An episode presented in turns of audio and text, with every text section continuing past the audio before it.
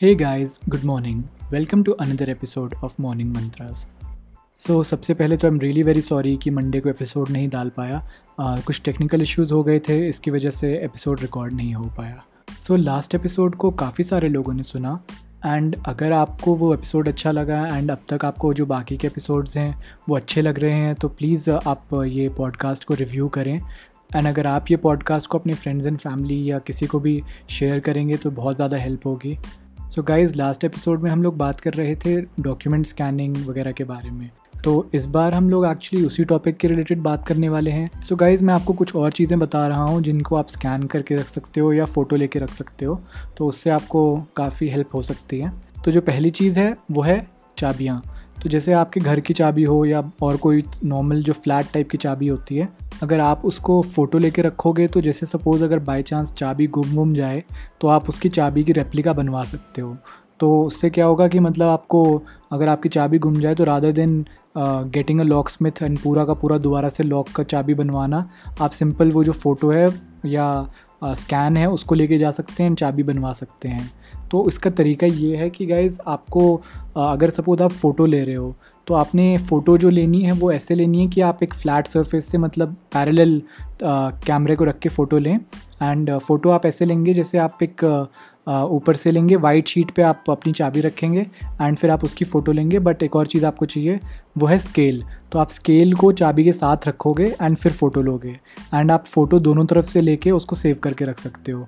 तो अगर आप सपोज़ चाबी वाले के पास जाओगे, चाबी बनवाने के लिए तो थोड़ा ईजी रहेगा उसको चाबी बनाना.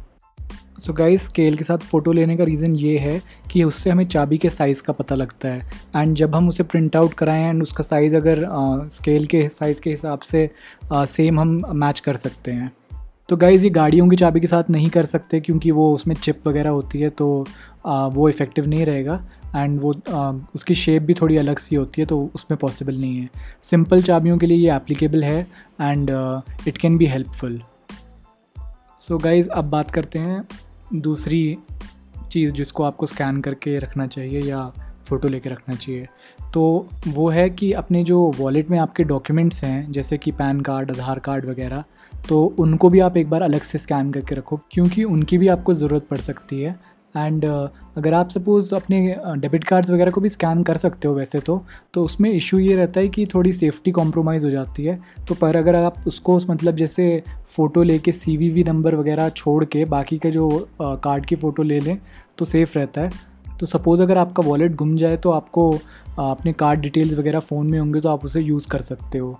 तो आप उसकी या तो फ़ोटो ले लो या फिर स्कैन करके रखो।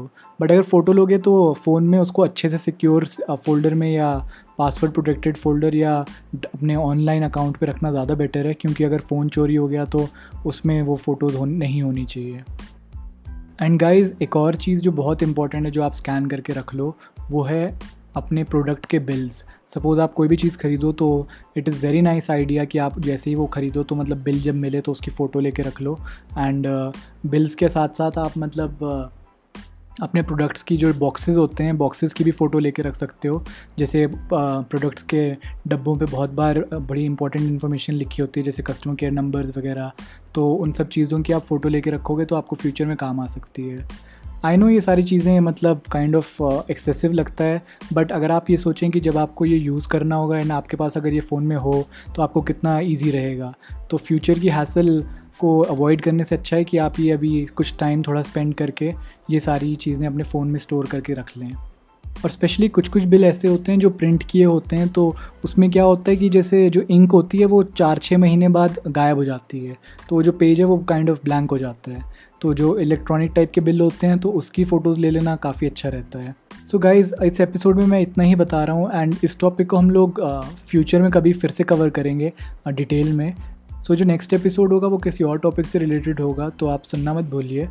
एंड अगर आपको ये टिप्स को यूज़फुल लग रही है एंड अगर आपको कोई फीडबैक है, या आप कुछ बताना चाहते हैं शेयर करना चाहते हैं, या आपके खुद के कोई टिप्स एंड सजेशंस हैं, जो कि आप बाकी लिसनर्स को सुनाना चाहते हैं तो आप मुझे मेल कर सकते हैं at doctor dot M Saad at Gmail dot com I repeat doctor dot M Saad at Gmail dot com D O C T O R पूरा लिखना है। So guys thank you for listening and I hope आपका दिन अच्छा जाए and I see you in the next episode